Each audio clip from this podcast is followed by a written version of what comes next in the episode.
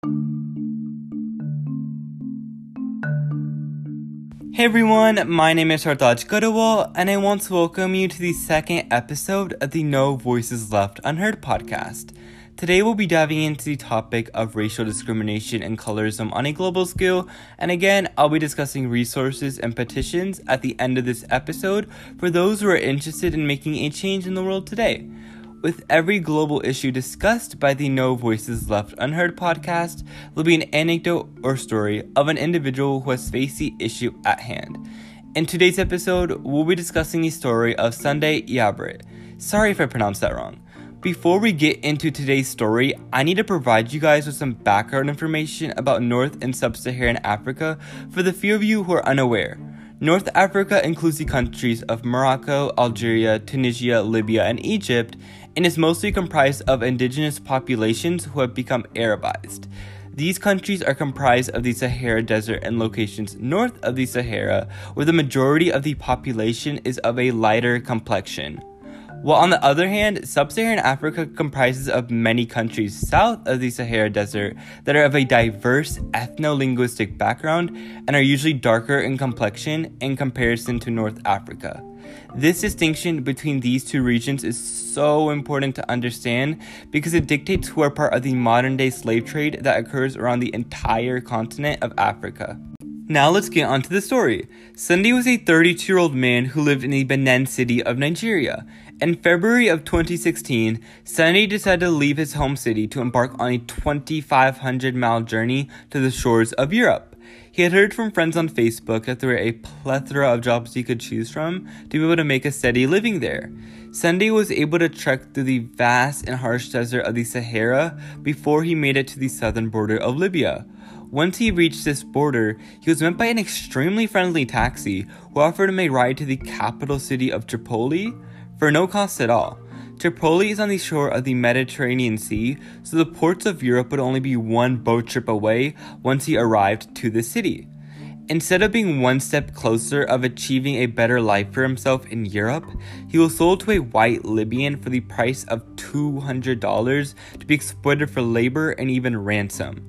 Once he was captured, he was branded with the number 3 on his face with a fire heated knife as a form of cruel punishment, as well as clear identification for Libyan captures. Sunday worked with many other sub Saharan Africans as forced laborers and described how black captives were treated as livestock and even said it was if we weren't human. He was sold and resold as if he were some piece of junk until he was finally able to escape the cycle of modern day slavery.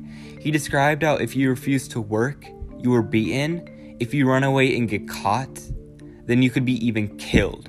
The sad reality is that Sunday is one of 650,000 sub Saharan men, women, and children who have been put into the cycle of modern day slavery by white Libyans and many other North Africans.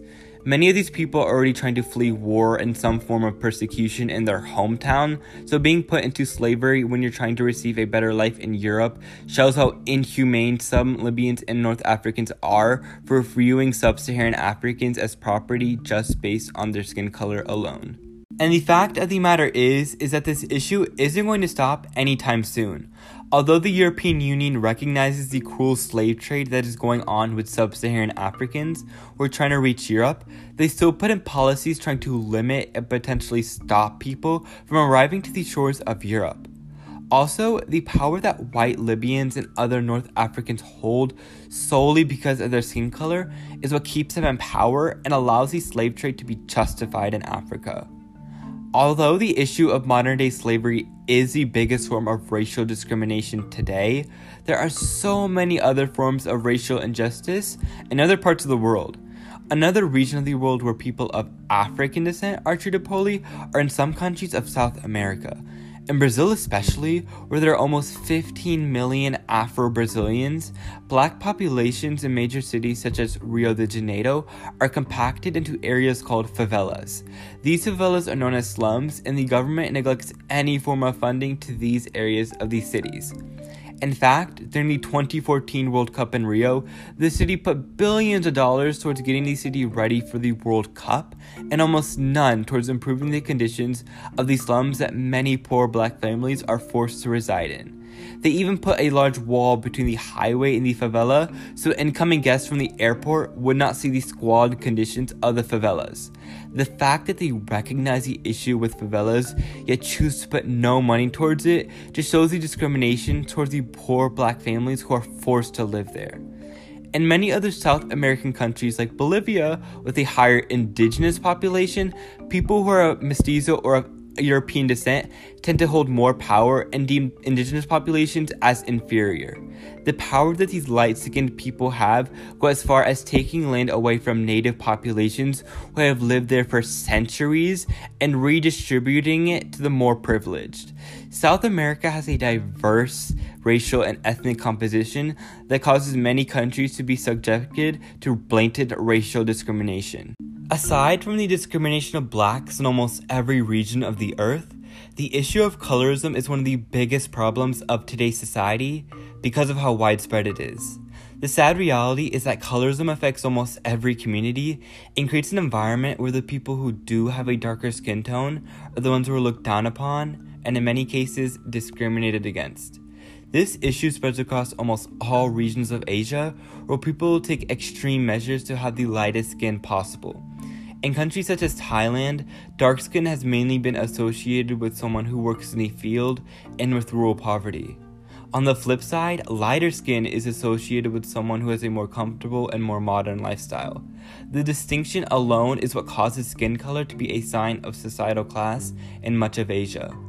The sad reality is that, unlike in Western countries, where almost anyone is able to work their way up class wise, people in Thailand who are born into a dark skin and rural labor conditioned family are almost never able to receive jobs because of how much skin color defines self worth and self image in the country. Skin lightening commercials and celebrity figures who have extremely pale skin in countries like Thailand and even India is what creates the need for many people to lighten their skin tone and be accepted by society. This gap that has been created due to skin tone even extends to how people choose friends and how people view some of their family members. One example of this can be seen on an arranged marriage website in India, where there's a section where people can put that they would like a match with someone who has lighter skin, meaning that anyone who has darker skin is ruled out in their mind. Recently, a famous Indian American figure named Priyanka Chopra has condemned the killing of George Floyd and expressed how justice must be demanded to those who have been innocently killed by cops. But many people did not take her comment positively. People are saying how she's promoted skin lightening creams and been in skin lightening commercials in the past, yet now cares about colorism and systemic racism. The fact that promoting and desiring lighter skin has been rooted in many Asian cultures and communities is a reason why it has become a norm for many Indian celebrities to promote it, and the fact that they're celebrities that people look up to is the sole reason why it has become desired among the general Indian public. Unlike almost any other continent on Earth, Europe has one ethnic group that is constantly discriminated against and people have an unfavorable opinion on. This group is the Romani, who are an Indo-Aryan ethnic group that have migrated to Europe where almost all of them reside today. Due to the Romani's distinctive non-European features, it's easy for Europeans to identify who is a Romani. In 2019, there was a public opinion poll taken that shows that 83% of Italians have an unfavorable view of the Romani people. It's so insane how Italians and other Europeans have negative views on a whole entire people group who have been constantly discriminated against just for their existence in Europe. In the Czech Republic, there was even an anti Roma protest in 2013 just because he wanted to assimilate into Czech society. Almost no European country wants to take in this innocent ethnic group, so they have to keep migrating and doing what they can to survive. Although they have created little communities within many Eastern and Southern European countries, they will never have the possibility of creating their own region, or let alone country where they would be able to live peacefully. With all that being said, it may honestly be a lot to take in. From modern day slavery in Africa to blatant colorism worldwide, it may seem a bit surreal and something that couldn't happen in today's society. But all this is real life, and I hope that you look at the resources and petitions that I have linked below to help end the slave trade that is going on in Africa America and get all those involved charged for the cruelty they have done to so many innocent lives. I've also linked some resources about anti racism in the Western world because all that have occurred in the past few months in regards to systemic racism makes us realize that we are far from being a racism free society, and the American public has a lot to do before we reach a time where systemic racism does not remain within our society. Thank you so much for listening to today's podcast, and I hope you join us for our third episode on government corruption.